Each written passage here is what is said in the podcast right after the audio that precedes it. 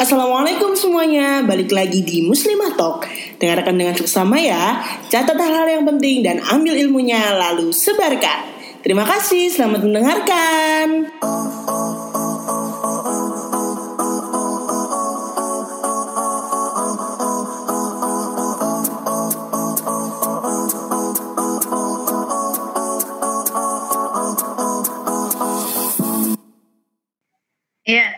Terima kasih banyak kepada moderator. Saya lupa tadi namanya siapa ya? Sofia. Oh iya, oh iya Sofi, terima kasih banyak karena kita cuma ketemu di media online ya, Sofi. Iya, betul. Iya, uh, jadi uh, dalam ya, jadi dalam kesempatan ini, Insya Allah saya akan membahas dua tema penting di dalamnya. Yang pertama itu adalah tentang uh, feminisme dan Islam. Apakah kompatibel atau tidak sih sebenarnya feminisme ini? Bagaimana hubungannya dengan Islam itu sendiri. Yang kedua, uh, kesalahan dalam menafsirkan Al-Quran dan hadis menurut uh, para tokoh feminis uh, di Indonesia.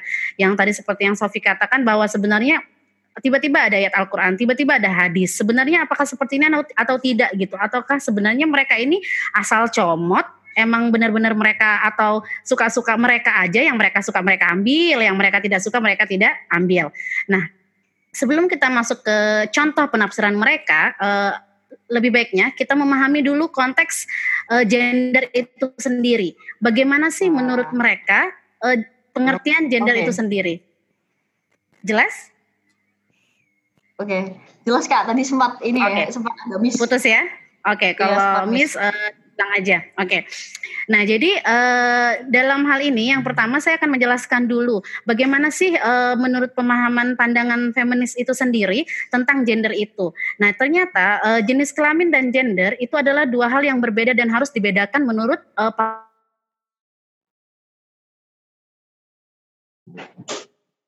Halo, Kak.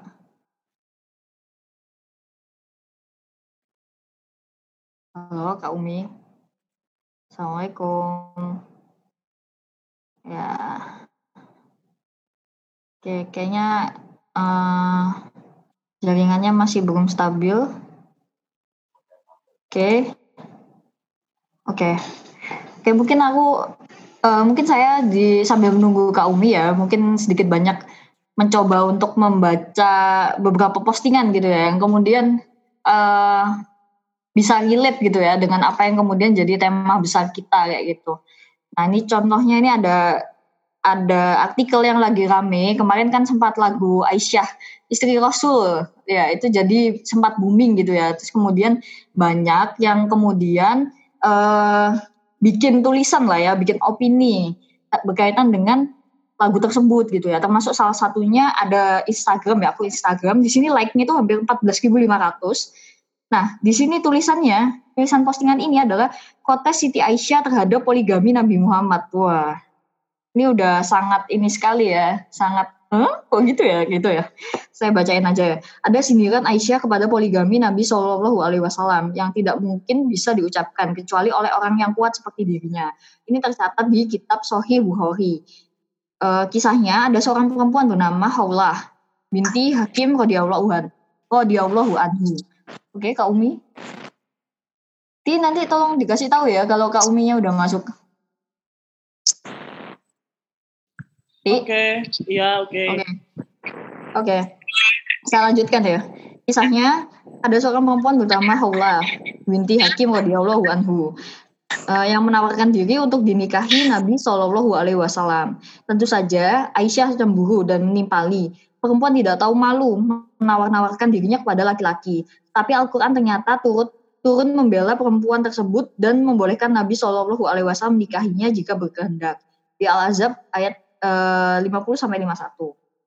Terus kemudian dengan ayat itu Aisyah justru malah menyindir Rasulullah Shallallahu Alaihi Wasallam. Rasul Tuhanmu itu loh cepet banget ya memenuhi hawa nafsumu. Tentu saja Nabi Shallallahu Alaihi Wasallam tidak menanggapi sindiran Aisyah radhiyallahu anhu tersebut dan juga tidak menerima tahu Bayangkan bagaimana kuatnya akal dan sikap Aisyah di hadapan Nabi Shallallahu Alaihi Wasallam dan bahkan di hadapan ayat Al-Quran yang diturunkan oleh Allah Subhanahu Wa Taala dan Nabi Shallallahu Alaihi Wasallam. Uh, gini ya, mungkin teman-teman ada yang bisa berpendapat nggak sih? Kira-kira apa yang teman-teman pikirkan ini ya setelah bacain, eh, setelah dengar tadi apa yang saya bacain?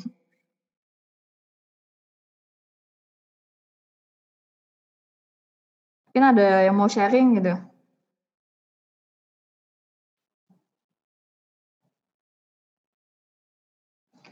Ti, nanti uh, Kak Uminya ya. masuk lewat lewat ini, uh, lewat akun Zoom-nya suaminya beliau.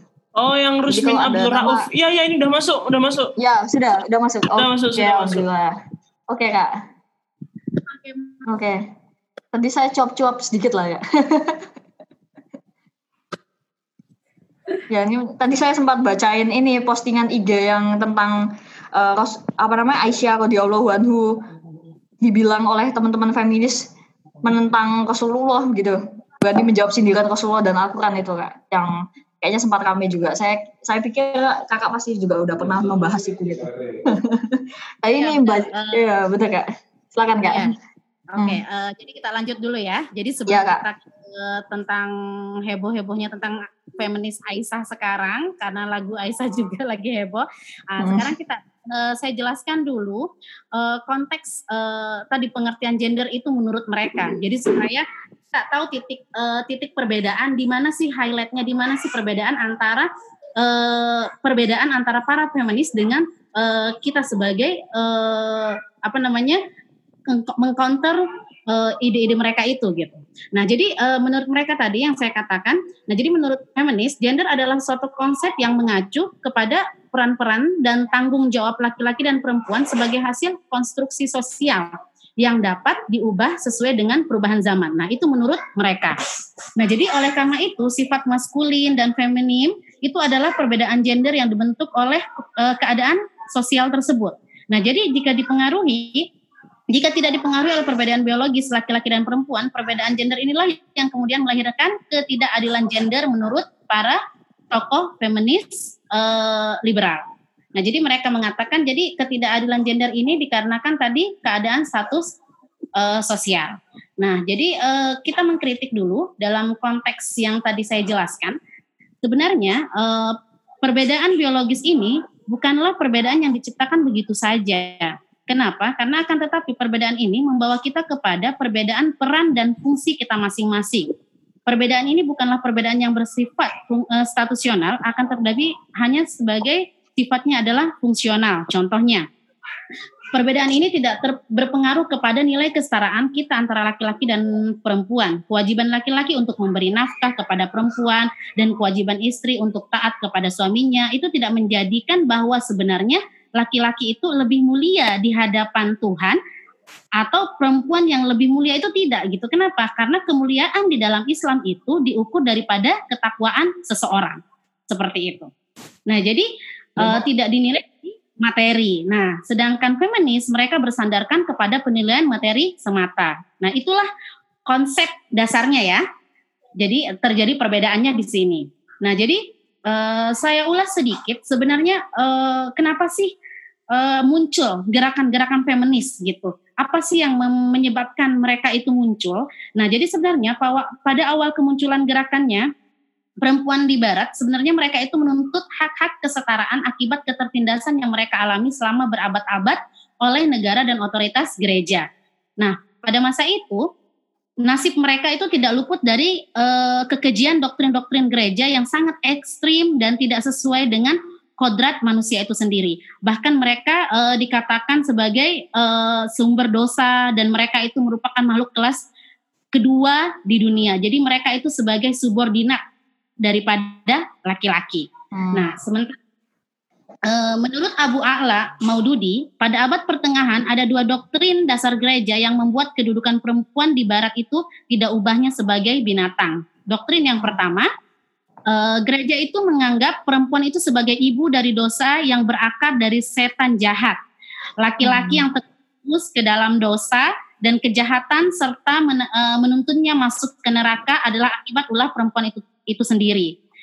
Yang mana doktrin Kristen tentang perempuan sebagai berikut dikatakan di dalam satu kitab Bible ya.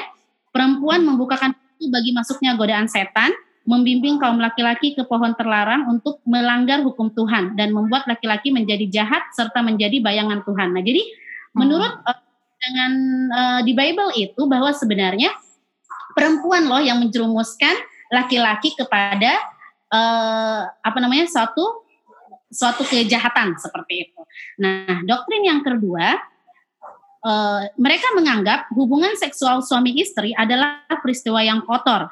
Hal ini berimplikasi bahwa menghindari pernikahan adalah simbol kesucian dan kemurnian serta ketinggian moral. Nah, itu yang menyebabkan makanya banyak uh, biarawati biarawati di gereja itu mereka tidak menikah Nikah. karena katakan iya uh, semakin mereka menjaga kesuciannya maka semakin tinggilah moral mereka tersebut. Nah, oleh karena itulah penindasan terhadap perempuan di barat di bawah pemerintahan gereja membuat suara-suara perempuan ini menginginkan kebebasan gitu. Hmm. Jadi makin terdengar di mana-mana dalam seluruh aspek kehidupan uh, mereka terlihat lemah dan tidak berdaya. Nah, dalam hal itulah yang mendorong perempuan barat itu bergerak untuk mendapatkan kembali hak-hak baik hak individu maupun hak sipil mereka yang terampas ratusan tahun yang lalu. Nah, jadi itulah sejarah pergerakan uh, apa ya pergerakan perempuan di barat. Jadi mereka menginginkan uh, kebebasan kepada hak-hak yang mereka inginkan. Nah kita sekarang bertanya bagaimana sih di dalam Islam? Apakah sama seperti itu atau tidak? Nah sementara uh, Islam itu tidak mengenal hal, hal tersebut. Kenapa? Kenapa Islam tidak mengenal mengalami hal tersebut karena sebenarnya uh, sejak awal Islam mengajarkan bahwa kemuliaan manusia karena takwanya, bukan karena jenis kelaminnya. Uh, mungkin uh, teman-teman soleha pada tahu ya dalam surah Al-Hujurat ayat 13 yang mana Allah katakan sesungguhnya yang paling mulia di antara kamu adalah yang paling bertakwa. Nah, jadi di dalam Al-Quran sendiri Allah juga tidak membedakan kok gitu. Kemuliaan itu bukan dilihat dari jenis kelaminnya gitu. Jadi kemuliaan itu karena dengan takwa seseorang tersebut. Nah, jadi oleh karena itu Islam ini telah memberikan hak-hak perempuan yang selama ini tidak diberikan oleh budaya bangsa Arab sebelumnya. Islam menjamin hak perempuan untuk beribadah, bermasyarakat, bernegara. Contohnya, kita lihat kan, pada zaman dahulu itu belum ada yang namanya akikah untuk perempuan. Akhirnya setelah Rasulullah ada, Rasulullah memberikan uh, hak akikah untuk perempuan juga ada. Hak waris juga seperti itu yang tadi yang tadinya hak waris itu tidak ada untuk perempuan, kemudian begitu Rasulullah e, berdakwah bahwa memberikan wahyu dari Allah bahwa hak waris itu pun diberikan kepada perempuan. Nah, jadi sebenarnya tidak ada diskriminasi diskriminat kepada perempuan atau subordinasi kepada perempuan di dalam Islam itu sendiri. Nah, maka apabila kita membaca dalam sejarah, kita akan menemukan banyak sekali wanita-wanita Islam itu yang terlibat aktif dalam kehidupan sosial, politik, ekonomi, bahkan dalam peperangan. Contohnya, kalau kita mendengar uh, Sayyidina Aisyah sendiri banyak sekali dalam memimpin peperangan. Bahkan dalam perdagangan, contohnya Hadijah. Hadijah hmm. sendiri selalu melakukan transaksi bisnis yang sangat sukses pada masanya. Nah, hmm. jadi eh, contoh-contoh seperti ini yang menjelaskan kepada kita bahwa sebenarnya uh, Islam itu tidak mengalami hal diskriminat tadi yang saya katakan kepada perempuan. Kalau di barat mereka mengkuar-kuarkan tentang hak-hak perempuan, tapi tidak untuk kita seperti itu. Uh, selain daripada ayat Al-Quran tadi, saya akan bacakan satu hadis uh, dari Sohih Bukhari, yang mana di sini uh, cukup panjang ya hadisnya. Uh, di sini menjelaskan bahwa uh, sebenarnya perempuan ini sangat aktif di dalam uh, lingkungan kehidupan kita sehari-hari, baik dari lingkungan ekonomi, lingkungan lingkungan education. Contohnya dari hadis Bukhari ini dikatakan dari Ayub dari Hafsah bin Sirin berkata, dahulu kami melarang anak-anak gadis remaja kami keluar untuk ikut melaksanakan sholat di hari raya Idul Adha.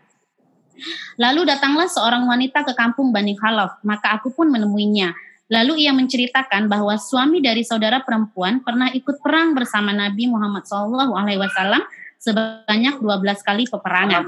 Dan dia itu pernah mendampingi suaminya dalam enam kali peperangan. Kemudian wanita tersebut berkata, kami merawat orang yang sakit dan mengobati orang-orang yang terluka. Saudara perempuan Ku bertanya kepada Rasulullah, "Wahai Rasulullah, apakah berdosa bila seorang dari kami tidak keluar karena tidak memiliki jilbab?" Beliau menjawab, "Hendaklah temannya meminjamkan jilbabnya sehingga mereka dapat menyaksikan kebaikan dan mendoakan kaum muslimin." Kemudian Hafsah berkata, ketika Ummu Atiyah datang, aku menemuinya dan kutanyakan kepadanya, Apakah kamu pernah mendengar tentang ini dan ini? Dia menjawab, iya demi bapakku. Dan setiap kali dia menceritakannya tentang Nabi Muhammad SAW, dia selalu mengatakan demi bapakku. Beliau bersabda, keluarkanlah para gadis remaja yang dipingit di dalam rumah. Atau beliau bersabda, para gadis remaja dan wanita-wanita yang dipingit dalam rumah Ayub masih ragu dan wanita yang sedang haid dan hendaklah wanita yang sedang haid dijauhkan dari tempat sholat agar mereka dapat menyaksikan kebaikan dan mendoakan kaum muslimin. Kemudian Hafsah berkata, aku bertanya kepadanya, wanita yang sedang haid juga dia menjawab, bukankah mereka juga hadir di Arafah dan menyaksikan ini dan itu. Nah, jadi e, dari sini kita akan menyadari bahwa sebenarnya umat Islam itu tidak mengalami pengalaman sejarah yang seperti di Barat Kenapa? Sehingga mereka itu tidak memerlukan feminis dalam menyelesaikan masalah-masalah yang ada dalam masyarakat Islam. Seperti hadis yang tadi saya bacakan, bahwa sebenarnya mereka ikut berperang, bahkan mereka juga sebagai perawat untuk merawat tawanan-tawanan yang diperang. Jadi eh, mereka sebenarnya sangat aktif sekali pada zaman itu gitu. Jadi eh, kalau seandainya mereka, apakah jadi mereka ada ketertindasan? Berarti tentu tidak. Sebenarnya mereka tidak ada ketertindasan di dalam Islam itu sendiri. Nah, jadi di sini uh, kalau ditanya apakah apakah kemudian sebenarnya Islam dan feminisme itu sama dalam membebaskan perempuan? Jawabannya tidak. Kenapa? Dan sangat beda sekali karena konsep Islam semuanya itu didasarkan oleh tauhid, yaitu kepercayaan kita kepada Tuhan sehingga segala tindakan harus merupakan bentuk ketundukan dan penghambaan kita kepada Allah Subhanahu wa taala. Hanya kepada Allah semata kita berserah diri. Nah, sementara uh, feminis membawa ide pembebasan perempuan itu atas nama kebebasan itu sendiri. Sehingga hidup itu tidak menyesuaikan dengan peraturan dari Allah Subhanahu wa taala. Akan tetapi ayat Al-Qur'an yang ingin dimodifikasi maknanya agak sesuai dengan ide-ide feminis tersebut. Nah, jadi mereka itu uh, kalau kita bersumber kepada ayat Al-Quran dan hadis, tetapi kalau mereka adalah mengambil ayat Al-Quran dan hadis untuk menguatkan ide-ide mereka. Jadi seperti hmm. itu. Bisa dipahami ya sampai di hmm. sini? Nah, uh, jadi bagaimana dengan pergerakan perempuan di Indonesia? pergerakan perempuan di Indonesia itu mulai muncul itu pada tahun 1990-an yang mana uh, sudah banyak buku-buku Islam baru yang dianggap oleh feminis lebih membebaskan perempuan bermunculan. Contohnya pada tahun 1994 itu adanya terjemahan translate dari bahasa Inggris kepada bahasa Indonesia, uh, terutama karyanya Aminah Wadud tentang woman in Quran yang diterjemahkan menjadi woman in uh, perempuan di dalam Al-Quran. Nah, yang mana buku Aminah Wadud ini adalah bagaimana tafsiran-tafsiran ayat Al-Quran itu ditafsirkan dalam perspektif Islam. Nah ini diterjemahkan hmm. 94 di Indonesia. Kemudian ada juga salah satu karyanya lagi eh, tokoh feminis di luar, yaitu mungkin kalian juga biasa mendengar Fatimah Marnesi. Nah, Fatimah Marnesi ini juga menulis satu tulisan tentang uh, woman in Quran, yang mana juga sama dengan Amina Wadud, mereka uh, merinterpret kepada merinterpretasi ayat-ayat Al-Quran dan hadis menurut sudut pandang mereka. Seperti itu. Jadi saya akan berikan tahu bagaimana sih mereka dalam uh, menafsirkan ayat-ayat ayat-ayat Al-Quran dan hadis. Nah, jadi pandangan tokoh feminis muslim ini di Indonesia ini sebenarnya bukanlah pandangan baru. Kenapa? Hmm. Karena sebenarnya itu hanya mengulang kembali apa yang disampaikan dari feminis luar seperti tadi Amina Wadud, Rifat Hasan, Fatimah Marnesi, jadi Asgar Ali Engineer. Jadi kalau kalian membaca buku-buku feminis Indonesia ya, contohnya buku-buku Musda Mulia, terus uh, buku-buku F. apa namanya? Nah itu sebenarnya mereka itu uh, banyak uh, dalam arti kata translate dari bahasa Inggris ke bahasa hmm. hmm. secara rinci nanti di ini uh, di penjelasan contoh tafsirannya contoh hmm. tafsiran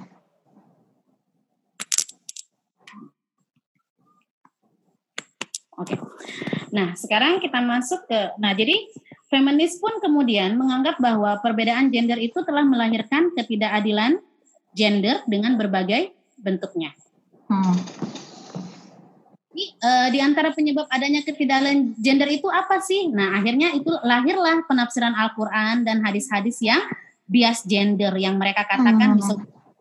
dan bias nilai-nilai patriarki yang mana uh, nilai-nilai patriarki ini adalah bahwa uh, penafsiran itu dia lebih uh, mengangkat nilai-nilai laki-laki dibandingkan kepada nilai-nilai perempuan. Nah, hmm. mereka menganggap bahwa para penafsir telah dipengaruhi oleh sosial-kultur dan sosial historis penafsiran itu sendiri, sehingga terjadilah distorsis pemahaman Al-Quran dan hadis. Sehingga perlu ada penafsiran baru terhadap Al-Quran dan hadis yang tidak bias gender dan membawa nilai-nilai keadilan. Inilah menurut uh, tokoh feminis muslim di Indonesia. Nah, mereka menganggap domin, dom, dominannya penafsir laki-laki berdampak kepada perampasan hak-hak keadilan perempuan di dalam Al-Quran. Nah, jadi makanya mereka berpikir bahwa harus perempuan loh yang menafsirkan supaya uh, konteksnya itu tidak mensubordinasikan perempuan. Seperti itu. Hmm.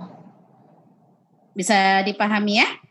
ya nah, jadi Uh, sayangnya kita di Indonesia, wacana di Indonesia ini mereka itu mengatasnamakan is, uh, feminis muslim, ya kan? Hmm, iya betul. Muslim gitu. Nah, jadi terkadang kan akhirnya kita sebagai orang awam kita mungkin wah ini feminis muslim, berarti kita bisa dong mengikuti pemikiran dia. Nah, itulah yang tadi dikatakan bahwa banyak sekali sekarang di Instagram Instagram yang ternyata uh, quote-quote yang meng mereka mengambil Al-Quran, mengambil hadis, tapi ternyata disayangkan setelah kita bedah, ternyata ya hmm. ya Allah itu jauh daripada kebenaran yang hmm. sesungguhnya. Hmm. Nah, jadi uh, makanya kita harus melihat dulu gitu sebenarnya jangan sampai kita jatuh uh, kepada jurang yang salah. Maksudnya di saat kita melihat wah ini quote dari feminis muslim loh, wah ini quote dari hmm. feminis kita pikir wah ini sepemikiran loh dengan kita ini benar udah yang udah udah sesuai dengan syariat. Nah ternyata hmm. sebenarnya banyak sekali mereka ini sebenarnya mengatasnamakan feminis muslim tapi mereka sebenarnya lari daripada uh, ketentuan syariat yang sebenarnya seperti itu. Oke, uh, contohnya salah satu contoh ya saya ambil uh, ini saya ambil di buku Delusi Gender tulisannya Adian Hussein yang mana uh, beliau mengambil salah satu contoh dari pemikirannya Musdah Mulia. Nah, di dalam Al-Qur'an di dalam surah Al-Mumtahanah ayat 10 itu ada tentang pernikah uh, tentang larangan pernikahan muslimah dengan laki-laki non muslim. muslim. Saya bacakan dulu ya uh, terjemahan ayatnya. Hai orang-orang yang beriman, apabila datang berhijrah kepadamu perempuan-perempuan beriman, maka hendaklah kamu uji keimanan mereka Allah lebih mengetahui tentang keimanan mereka, maka jika kami telah mengetahui bahwa mereka benar-benar beriman, maka janganlah kamu mengembalikan mereka kepada suami-suami mereka, orang-orang kafir. Mereka tiada halal bagi orang-orang kafir itu dan orang-orang kafir itu tiada halal pula bagi mereka. Nah, jadi uh, di dalam surah Mumtahanah ayat 10 ini jelas bahwa sebenarnya larangan pernikahan antara muslimah dengan laki-laki non muslim. Oke. Okay. Sekarang kita lihat bagaimana uh, cara penafsiran Musdah Mulia tentang ayat ini. Nah, Musdah Mulia ini terkenal salah satu sebagai feminis muslim di Indonesia ya. Nah, jadi hmm. uh, bagaimana beliau menafsirkan ayat ini? Beliau mengatakan, jika kita memahami konteks turunnya ayat ini, larangan ini sangat wajar mengingat kaum kafir Quraisy sangat memusuhi Nabi Muhammad SAW hmm. dan pengikut. Waktu itu konteksnya adalah peperangan antara kaum mukmin dan kaum kafir. Larangan melanggengkan hubungan yang dimaksud agar dapat diidentifikasikan secara jelas mana musuh dan mana kawan. Karena itu ayat ini harus difahami secara kontekstual. Jika kondisi peperangan itu tidak ada lagi, larangan yang dimaksud tercabut dengan sendirinya. Jadi kebayangkan bahaya hmm. penafsiran di awal itu bagus banget. Jadi itulah uh, terkadang mereka ini sangat halus di awal, tapi endingnya di saat kita uh, kita kita ceroboh, kita pun terikut hmm. dengan pemikiran mereka gitu. Hmm, betul betul. Uh, pemikiran mereka ini sangat melanggar syariat. Kenapa? Hmm. Ternyata kan dia melanggar syariat yang ada di dalam Al-Quran itu sendiri. Hmm. Yang dikatakan bahwa uh, endingnya tadi, conclusionnya dia adalah jika kondisi peperangan itu tidak ada lagi, larangan yang dimaksud tercabut dengan sendirinya. Nah, apa yang dimaksud penafsiran Musdah Mulia di sini? Jadi yang dimaksud pemahaman kontekstual di sini ialah ketika sudah damai, seorang muslimah itu sudah halal menikah dengan laki-laki kafir. Hmm. Nah, lalu mengubah hukum ya. Jadi haram. Nah, jika damai hmm. lagi maka halal lah pernikahannya. Halal. Ya, nah jadi inilah salah satu uh, yang membuat uh, apa namanya? penafsiran baru, reinterpretasi cara baru. Bagaimana dia mengambil reinterpretasi cara baru? Sebenarnya salah satu metode yang dia gunakan adalah dengan metode hermeneutik. Hmm. Seperti itu.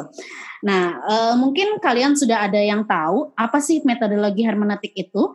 Nah, sebenarnya metode hermeneutik ini adalah metode yang digunakan untuk menafsirkan Bible. Nah, jadi di saat kita menafsirkan Al-Quran dengan metode hermeneutik, jelas salah penempatannya. Kenapa saya katakan salah? Kalau Bible kan dibuat oleh manusia bukan wahyu daripada Tuhan ya. Maksud saya Bible yang sekarang, bukan Bible yang original. Nah, jadi eh. di saat kita mau interpretasikan udah PW ya dengan metode metodologi udah PW halo halo ini halo minta tolong di mute nih halo bentar oke okay. kayaknya kepencet oke okay. oh, iya Oke, okay. nah jadi uh. uh, oke, okay, saya saya lanjut ya. Nah, ya. jadi di saat kita menempatkan, uh, di saat kita menafsirkan Al-Quran dengan metode hermeneutik, berarti ada kesalahan. Kenapa ada kesalahan? Karena metode hermeneutik ini adalah metode dari Bible, bukan metode untuk Al-Quran. Nah, jadi di saat metode Bible yang kita gunakan, sementara Bible yang sekarang itu adalah terjemahan buatan dari manusia itu sendiri, tidak tidak bisa disamakan dengan Al-Qur'an karena Al-Qur'an adalah wahyu daripada Tuhan. Seperti hmm. itu. Jadi apa yang terjadi? Kesimpulannya, seandainya kaum feminis muslim itu sangat uh, jadi kesimpulannya adalah sebenarnya kaum feminis muslim itu mereka itu sangat gegabah hmm. atau ceroboh dalam uh, metode penafsir reinterpretasi Al-Qur'an. Kenapa? Karena tanpa mereka sadari mereka itu telah menggunakan metodologi Bible yang dipraktekkan di dalam penafsiran Al-Qur'an yaitu Al dengan metodologi genetik. Oke. Okay. Yang kedua, seharusnya para feminis itu membangun kerangka berpikirnya dari uh, dari sudut pandang hidup Islam yang dimaksud Islamic worldview yang kita sebut dengan Islamic worldview. Nah, akan tetapi mereka lebih mengedepankan metode kontekstual sejarah yang seperti tadi uh, ditafsirkan oleh Musdah Mulia. Dia lebih mengedepankan kontekstual sejarah daripada uh, Islamic worldview-nya. Nah, apa yang terjadi setelah kita apa yang terjadi di saat kita mengedepankan kontekstual sejarah? Yang terjadi adalah jadi jika kita mengambil worldview-nya saja sudah bukan Islam, secara otomatis kita meletakkan Islam dan Al-Qur'an dalam kerangka berpikir yang bukan Islam. Seperti itu.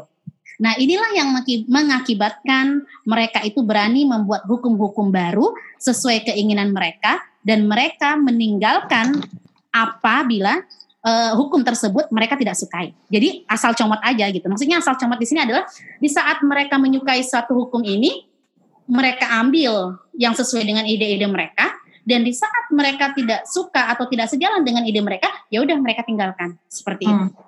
Nah, Salah satunya lagi uh, selain metode hermeneutik sekarang yang di, dikenalkan dengan metode mubadalah. Mungkin sudah biasa oh, mendengar. Yang tadi ya. saya bacanya itu dari sana, Kak. Iya, betul. Mubadalah kan ya, iya. Yeah. Hot isunya sekarang itu. Nah, oke, okay. uh, eh, bagaimana sih uh, metode mubadalah itu? Nah, metode mubadalah ini juga sangat lebih halus daripada metode hermeneutik. Kenapa? Karena kalau hermeneutik kan tadi sudah terlihat ya, khas maksudnya sudah terlihat bahwa dia menafsirkan dari Bible. Jadi kita tahu oh seharusnya tidak mungkin dong kita aplikasikan kepada Al-Qur'an.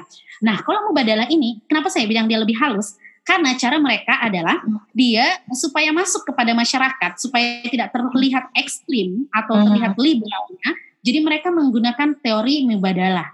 Yang mana teori ini adalah dengan uh, dengan artian adalah memaknai kembali. Seperti itu.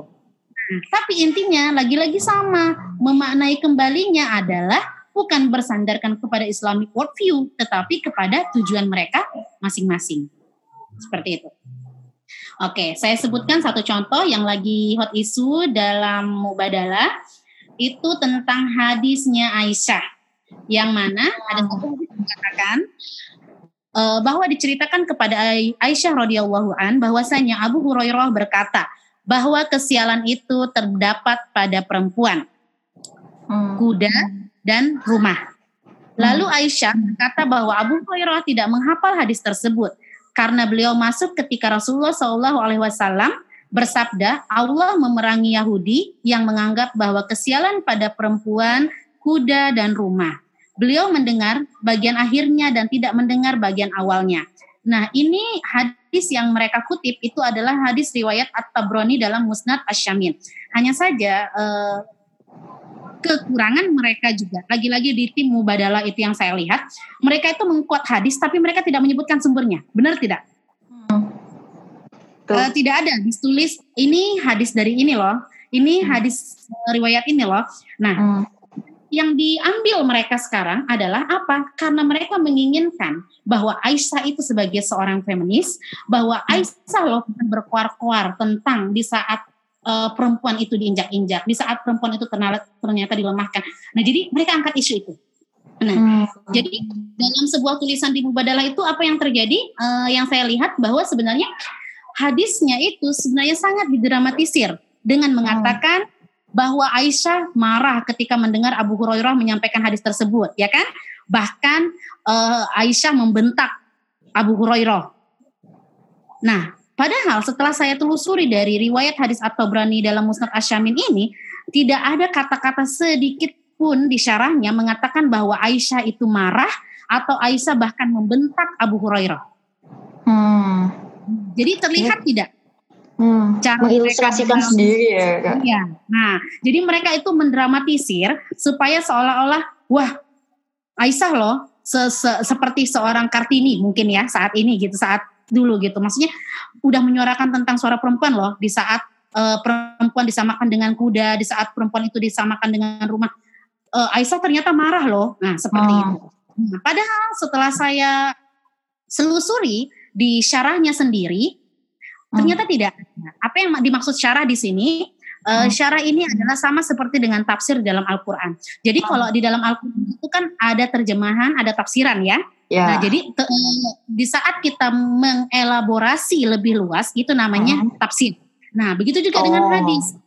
Nah, di, di hadis ini ada namanya syarah. Jadi hmm. kalau di hadis kita tidak mengaplikasikan dengan tafsir, tapi dengan syarah. Seperti itu. Hmm. Nah, syarah ini apa? Syarah ini adalah more elaboration daripada teks hadis tersebut. Nah, hmm. di mana kita bisa dapat kita mendapatkan daripada kitab-kitab klasik syarah-syarah hadis tersebut seperti itu.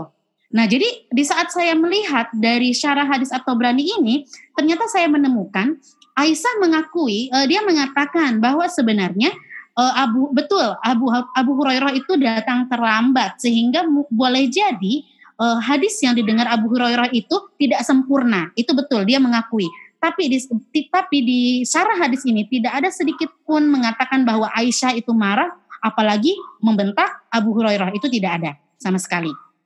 Nah, uh, jadi bisa dilihat ya bagaimana cara mereka dalam uh, reinterpret atau memaknai kembali hadis yang dimaksud di sini dari konteks uh, mubadalah tadi. Nah, seperti itu.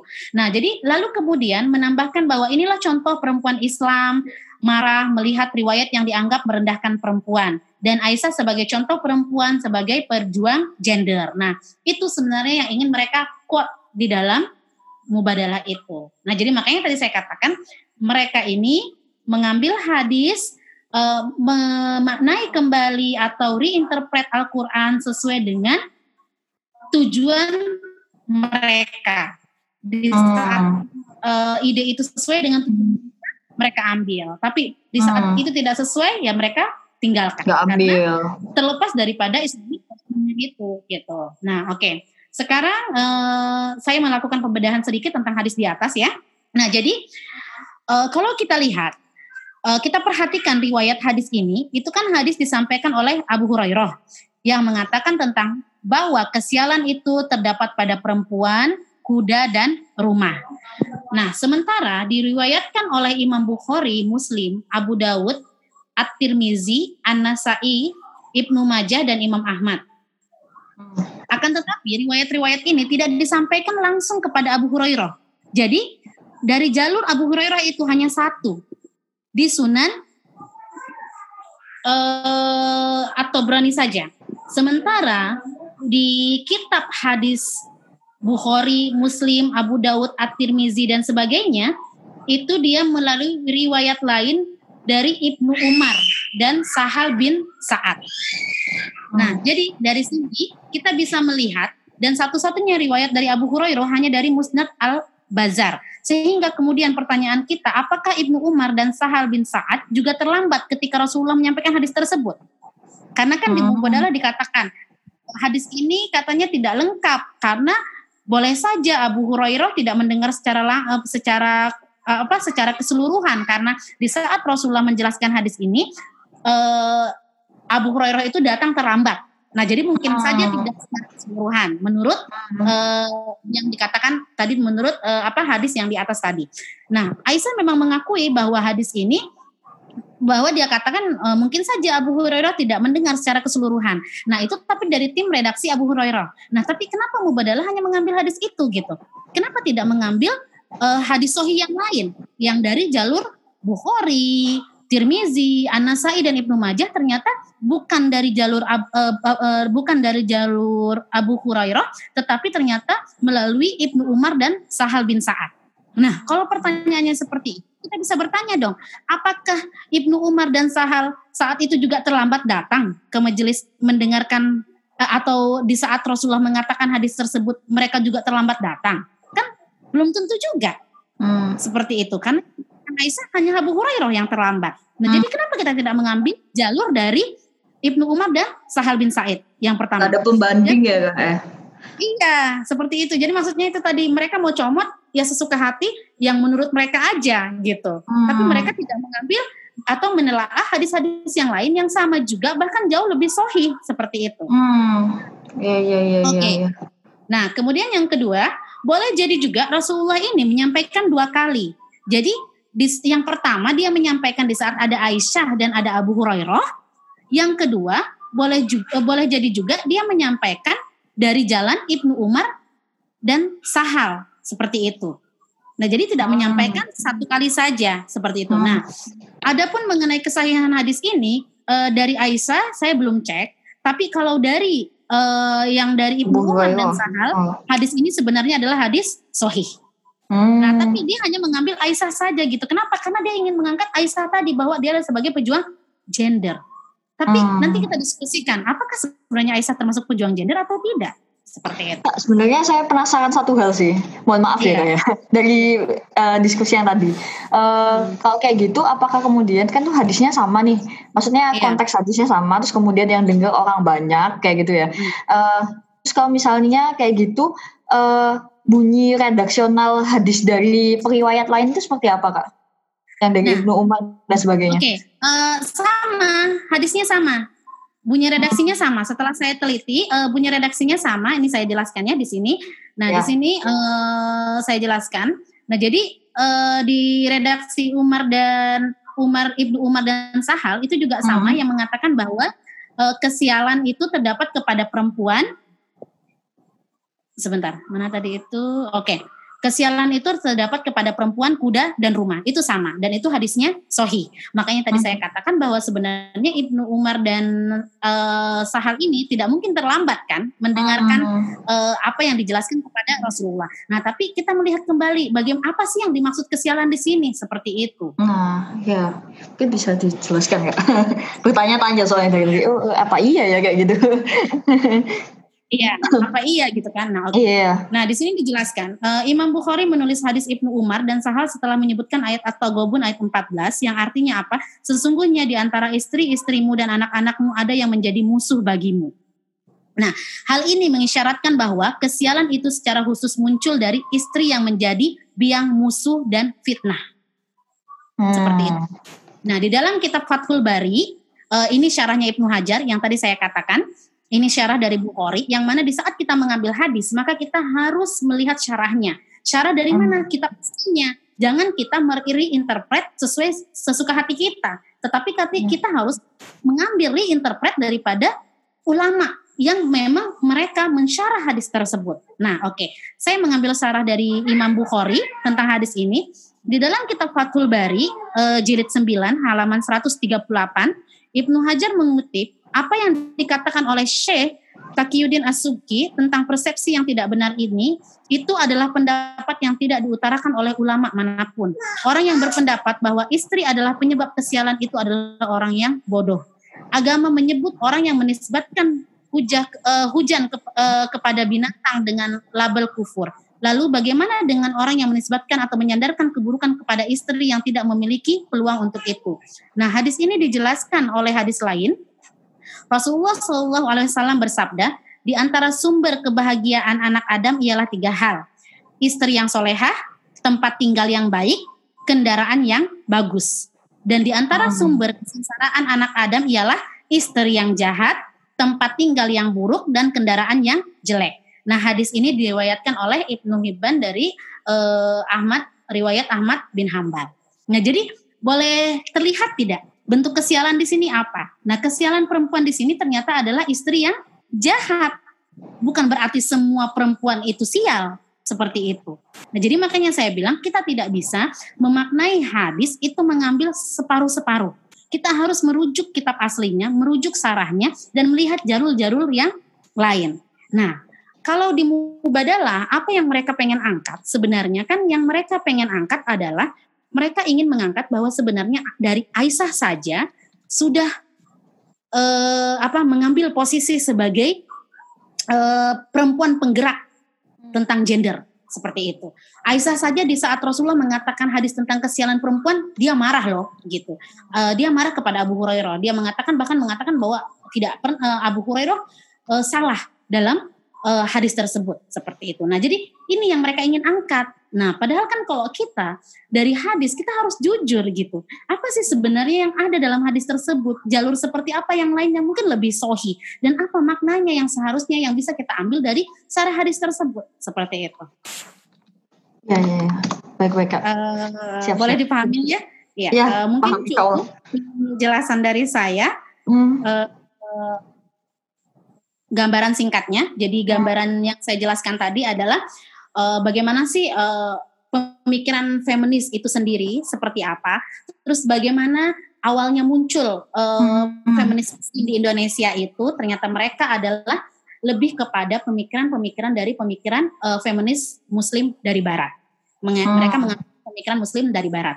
Nah, kemudian pem- pemikiran Muslim dari Barat mereka mengambil dari mana? Ternyata mereka mengambil dari pergerakan eh, Muslim di Barat yang mana tadi yang dikatakan bahwa mereka eh, merasakan hak-haknya terampas. Hmm. Mereka merasakan tidak ada keadilan gender di dalam eh, dunia ini menurut mereka. Nah, tapi bagaimana dengan Islam? Hmm. Sebagaimana yang tadi saya katakan, sebenarnya Islam tidak seperti itu gitu. Nah, jadi dan kita melihat juga contoh-contohnya eh, apa namanya? Eh, contoh-contoh hadis dan bagaimana cara mereka menafsirkan dan bagaimana juga menafsirkan Al-Qur'an gitu. Jadi kita bisa melihat bahwa sebenarnya eh, mereka mengambil eh, penafsiran baik itu ayat Al-Qur'an maupun hadis mereka hanya memilah-milih saja. Maksudnya Hmm. yang mereka suka mereka ambil, yang mereka tidak suka tidak sesuai dengan tujuan mereka yang mereka tidak ambil. Nah, contohnya saja banyak sekali hadis-hadis tentang women's rights. Maksudnya kedudukan hak-hak perempuan itu banyak sekali. Tapi di saat itu yang kita bahas, mereka bilang, kenapa kita perlu membahas itu? Nah, seperti itu. Tapi di saat perempuan, contohnya tentang nakisatuddin, yang mana perempuan itu lemah akalnya, yang mana perempuan itu sebagai Mereka bahas. setan, mereka bahas. Nah, kan itu kan jadi pertanyaan kepada kita, kenapa mereka harus membahas itu gitu? Sementara masih banyak kok hadis-hadis yang lain yang mengangkat hak-hak perempuan. Dan di saat kita juga membahas tentangnya yang dikatakan mereka misoginis, tapi ternyata setelah kita bedah ternyata tidak misoginis. Contohnya bukti hadis yang tadi kesialan perempuan. Setelah kita lihat caranya kan ternyata dia tidak misoginis. Bahkan ternyata itu adalah dari salah satu ayat Al-Qur'an surah uh, atau Gobun tadi yang mana ternyata ada istri uh, perempuan yang istri perempuan yang jahat. Maksudnya itulah yang membawa kesialan seperti itu. Hmm. Jadi bukan mengeneralkan kepada seluruh perempuan itu sial Hmm. seperti itu. Jadi Oke. eh, apa? Jadi kesimpulannya bahwa di saat kita mau mengambil menafsirkan ayat Al-Qur'an maupun hadis, kita ambil secara keseluruhan. Jangan separuh-separuh seperti itu. Oke Ya, kak, baik. nah, Mungkin ini ya kak, ya. Ya, pemancing kali ya kak. Tadi itu saya bertanya-tanya satu hal gini ya sebelum membuka pertanyaan ke peserta. Kayaknya saya sendiri yang mau tanya. Maaf ya, Kak istimewa moderator. ya, Eh, gini kak, saya tuh bertanya-tanya ya. Kalau misalnya kayak di postingan tadi itu ya, kan Mhm. pada cuma disertain bahwa hadisnya ber- berasal dari Bukhari gitu ya. Kita kalau misalnya Iya. kita awam nih ya, auto dengar kata Bukhari itu langsung, wah ini udah pasti sohi nih kayak gitu kan Ah, kak betul betul. kita itu yang pertama kak terus yang kedua Iya.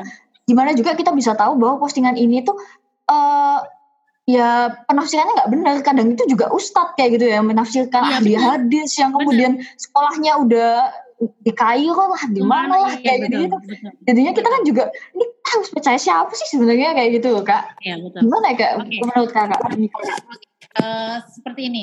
Eh, kita sebagai orang awam eh, dalam konteks seperti ini, yang pertama tadi yang saya katakan, kalau di mubadalah itu banyak sekali yang kayak quote yang hadis saya quote ini di mubadalah itu dia tidak menye- menyebutkan sumber rujukannya. hmm. Kenapa? Eh, jadi di sini kita bisa melihat di saat dia tidak mengambil sumber rujukannya, boleh jadi hadis ini mungkin sohi atau bisa jadi hasan atau bisa jadi doif. Di saat dia Hmm. tidak meng, dia kan mengangkat saja nama Abu Hurairah yang di atas, Hmm. tapi tidak melihat ini riwayat daripada siapa. Nah makanya tadi di- setelah saya lihat, saya cek berapa kali ternyata ini tidak ada di Abu Hurairah gitu. Maksudnya di hadis di hadis apa di hadis eh, jalur Bukhari itu tidak seperti itu konteks yang panjangnya walaupun sama intinya kesialan itu tapi konteks panjangnya tidak seperti itu makanya tadi saya bilang kenapa mereka tidak mengambil hadis yang lain gitu dari jalur yang lain nah karena apa karena mereka tadi mau mengangkat Aisyahnya sebagai Hmm. eh, pejuang Tokoh. gender tokoh gendernya. Nah jadi eh, bagaimana sih kita sebagai orang awam? Yang pertama kalau saran saya di saat kita melihat quote hadis coba eh, cek dulu ada eh, sebenarnya ada eh, ada satu link eh, web eh, namanya Tahrij Hadis. Kita bisa cek Hmm. di situ. Ah, jadi kita tinggal cek di situ contohnya tentang kesialan perempuan. Akan keluar hadis ini terdapat di mana saja. Tahrid. Iya Tahrij ya Pakai- T A K H Tahrij Tahrij Hadis web ini oh web oke ini itu ada eh, web ini menyediakan eh, seluruh kitab-kitab hadis. Jadi di saat kita contohnya mengetik kesialan perempuan, dia akan keluar. Hadis Hmm. ini terdapat di ya. Nah, maka kita lihat dulu sebenarnya eh, hadis ini eh, terlihat tidak. Maksudnya hadis ini eh, ada tidak di Bukhari atau di Muslim. Nah, contohnya ternyata hadis ini ada di Bukhari dan Muslim. Hmm. Saya sarankan kepada kalian rujuk syarahnya langsung. Seperti Hmm. Bukhari contohnya ada syarahnya namanya Fathul Bari dan itu sudah ada terjemahannya komplit 30 juz bahasa Hmm. Indonesia. Jadi kalau seandainya mungkin kita bilang, Kak saya kan tidak pintar bahasa Arab, jadi bagaimana dong saya bisa eh, memahami secara benar hadisnya? Sekarang tidak jadi masalah. Kenapa? Karena di, eh, di Sahih Bukhari itu di syarahnya Fathul Bari 30 juz itu 32 jilid dia itu tersedia dengan eh, translate bahasa Indonesia. Oh Seperti itu. gitu. Berarti tinggal kitanya mau baca atau enggak lah ya. Yang kedua, saran saya, di saat kita melihat contohnya tadi dikatakan eh, Aisyah marah, bahkan membentak Abu Hurairah. Kita Hmm. kembali berpikir, benar nggak sih seperti seorang Aisyah yang sangat mulia berani membentak sahabat Rasul? Hmm. Kan secara logika nggak masuk akal. Jadi Hmm. kenapa kita memaksakan interpretasi itu gitu? Hmm. Oke oke kak. Seperti itu. Baik baik baik. Oke kak, baik uh, saya persilakan dari teman-teman ya. Tadi saya dihujat panitia juga ya karena memakai hak istimewa sebagai moderator.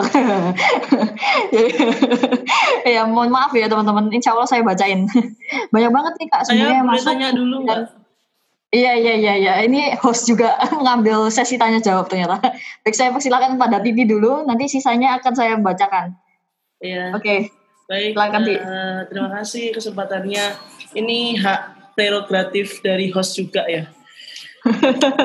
Jadi uh, Bismillahirrahmanirrahim, gini sih kak sebenarnya ini apa ya? Uh, saya ingin dengar jawaban langsung gitu dari kakak.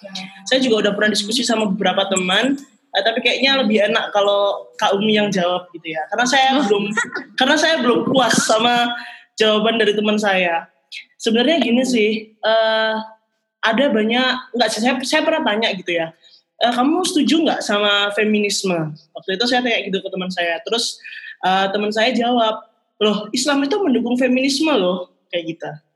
Dan ternyata itu nggak cuma satu hmm. atau dua orang saja yang jawab gitu. Sebenarnya pengertian feminisme itu apa? Terus benar nggak sih kalau Islam itu sebenarnya mendukung feminisme gitu? Udah pertanyaan dari saya. Jazakallah khair. Oke, okay. jadi maksudnya uh, apakah Islam itu mendukung feminis itu ya pertanyaannya ya? Ah iya, uh, begitu. Ya. Uh, kalau kita lihat, apakah sebenarnya Islam itu mendukung feminis yang tadi saya jelaskan di atas bahwa sebenarnya uh, tidak. Kenapa? Karena kita itu sebenarnya tidak butuh feminisme. Feminisme itu kan sebenarnya adalah uh, adalah gerakan yang mana mereka memperjuangkan hak-hak perempuan. Sementara hmm. kita di Islam, kita itu sudah sangat teratur rapi hak-hak kita sebagai perempuan.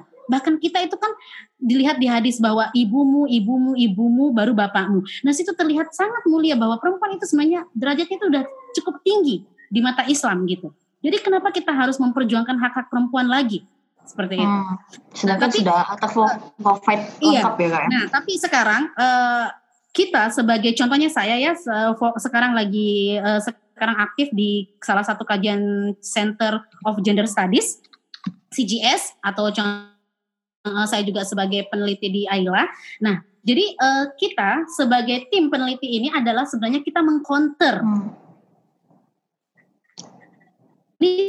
muslim yang mereka katakan mereka sebagai feminis muslim. Nah, hmm. bukan berarti kita sebagai feminis di sini, tapi kita hanya mengcounter isu-isu mereka supaya uh, kita sebagai yang uh, apa namanya sebagai mengkonter pemikiran mereka itu supaya maksudnya kalau kita melihat kita mengatasnamakan kita bukan feminis kita sebenarnya bukan mengatasnamakan kita sebagai feminis di sini. Tapi hanya saja kita mengkonter isu-isu apa yang mereka bahas seperti itu. Supaya maksudnya uh, apa namanya teman-teman juga bisa punya pilihan dalam melihat dalam mendengar gitu. Bukan hanya dari satu sudut pandang saja seperti itu. Hmm. Nah, jadi itulah tujuan-tujuan kami sebagai uh, tim-tim uh, Center of Gender Studies ini dalam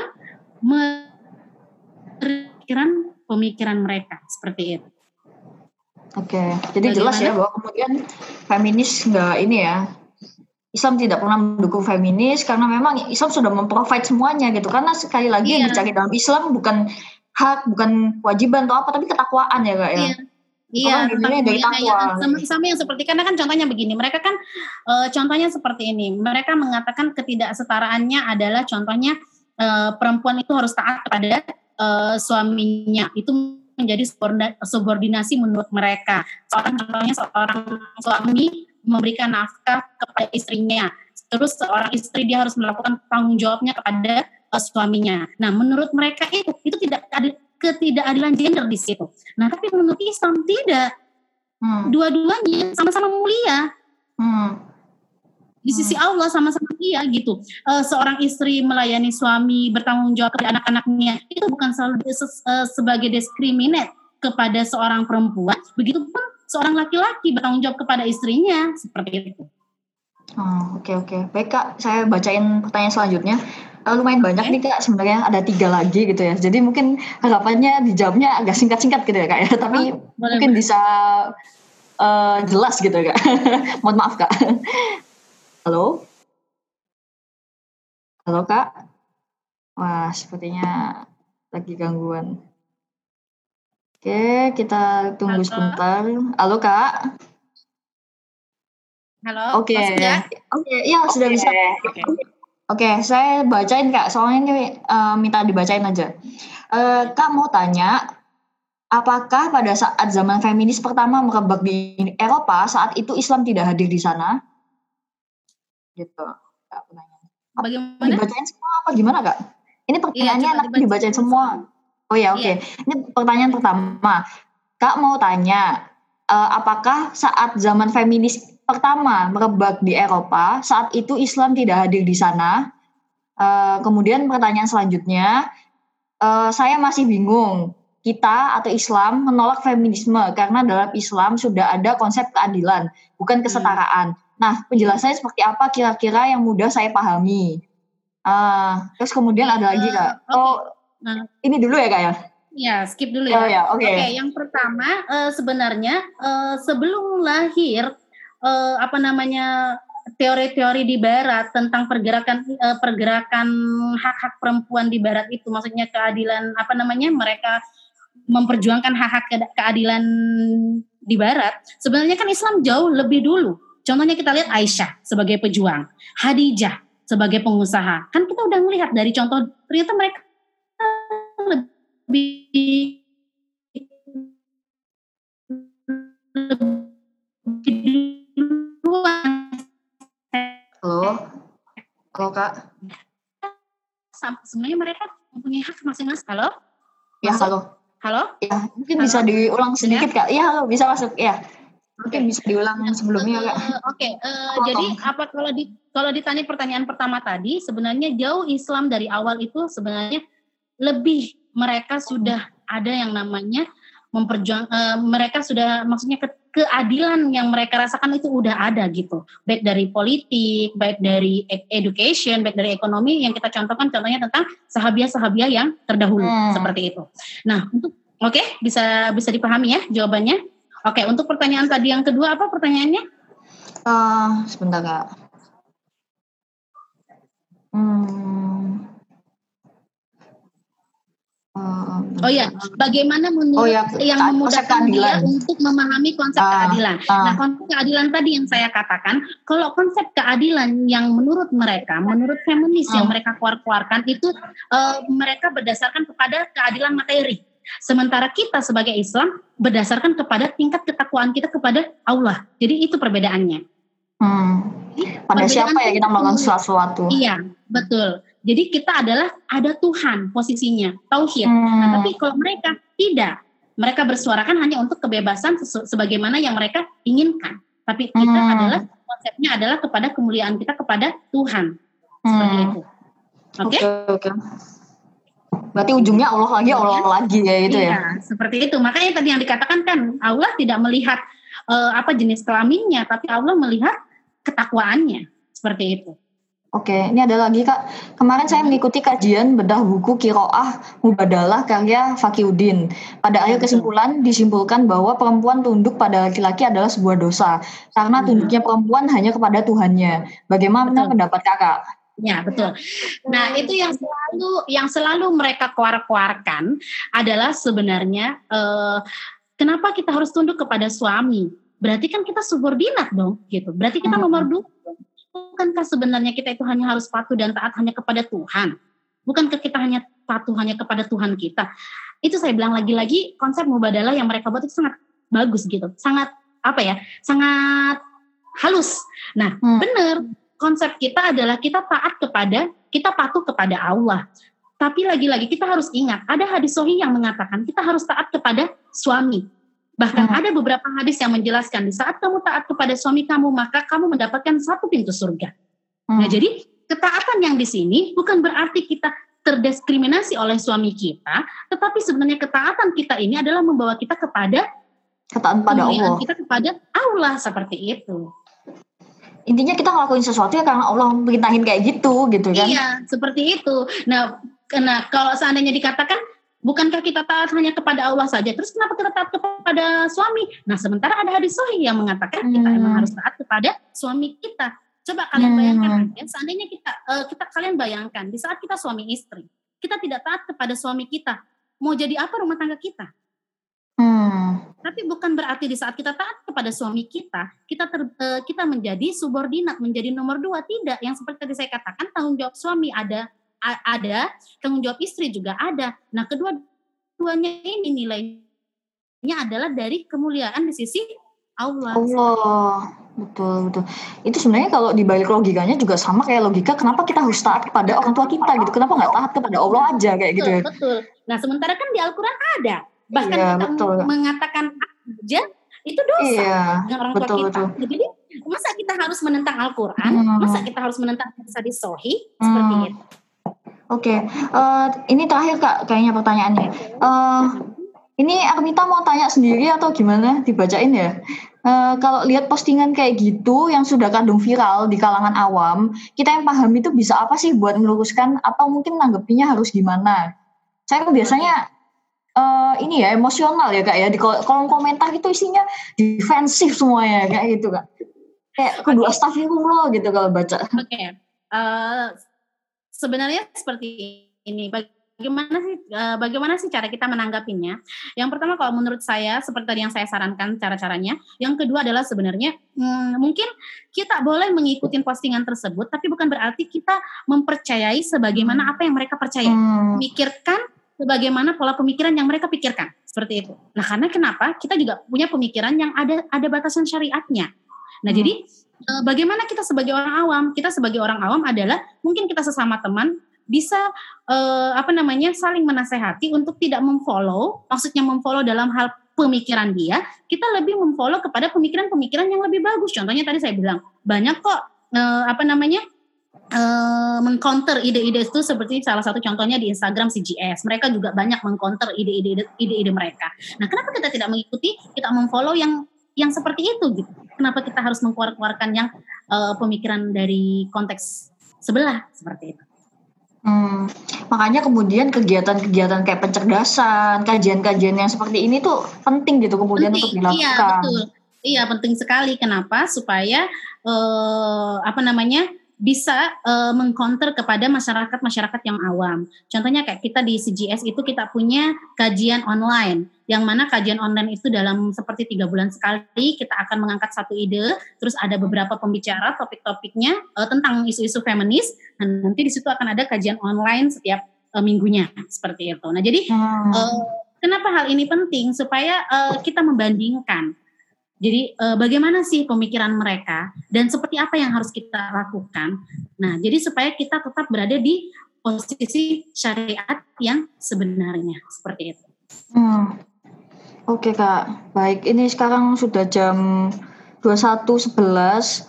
Eh, mungkin kemudian, oke, Eh, mungkin kemudian bisa ditutup pakai closing statement gitu ya, kak. Maksudnya apa sih Islam semauku kayak gitu? Harusnya kita tuh berislam seperti apa kayak gitu. Oh iya. Berdasarkan dari apa yang kita bahas sekarang. Iya. Oke, jadi kalau dikatakan eh, di temanya ya eh, Islam semauku adalah berarti kan sebenarnya seenak-enak kita aja mencomot, mengambil ayat Al-Quran atau hadis sesuka kita, yang mana mau kita ambil ya kita ambil, yang kita nggak mau ambil yang tidak sesuai dengan apa yang mau kita apa namanya yang mau kita isukan tidak sesuai ya kita tidak ambil gitu. Maksudnya Hmm. mencomot. Dan kemudian apa yang terjadi kepada mereka juga adalah ternyata mereka mengambil hadisnya juga ternyata separuh-separuh yang seperti tadi saya jelaskan. Mereka mengambil satu hadis mereka tidak menjelaskan jalur hadis yang lain. Yang pertama mereka Hmm. tidak menjelaskan sarah-sarah hadis daripada hadis tersebut. Nah seperti itu. Jadi eh, kita seharusnya sebagai seorang Islam kita tidak bisa menjadi Islam semauku Maksudnya emang benar Allah katakan kita emang Islam itu rahmatan lil alamin. Islam itu adalah mudah, tapi bukan berarti harus untuk dimudah-mudahkan. Hmm. Makanya Allah katakan kita masukkanlah kepada Islam kepada secara keseluruhan. Maksudnya kafah. Kafah di sini apa? Ya sesuai dengan syariat yang ada yang udah ada aturannya dari Allah. Sekali lagi, terima kasih sudah mendengarkan. Ambil ilmunya, lalu sebarkan ya. Selamat beraktivitas. Wassalamualaikum warahmatullahi wabarakatuh. oh, oh.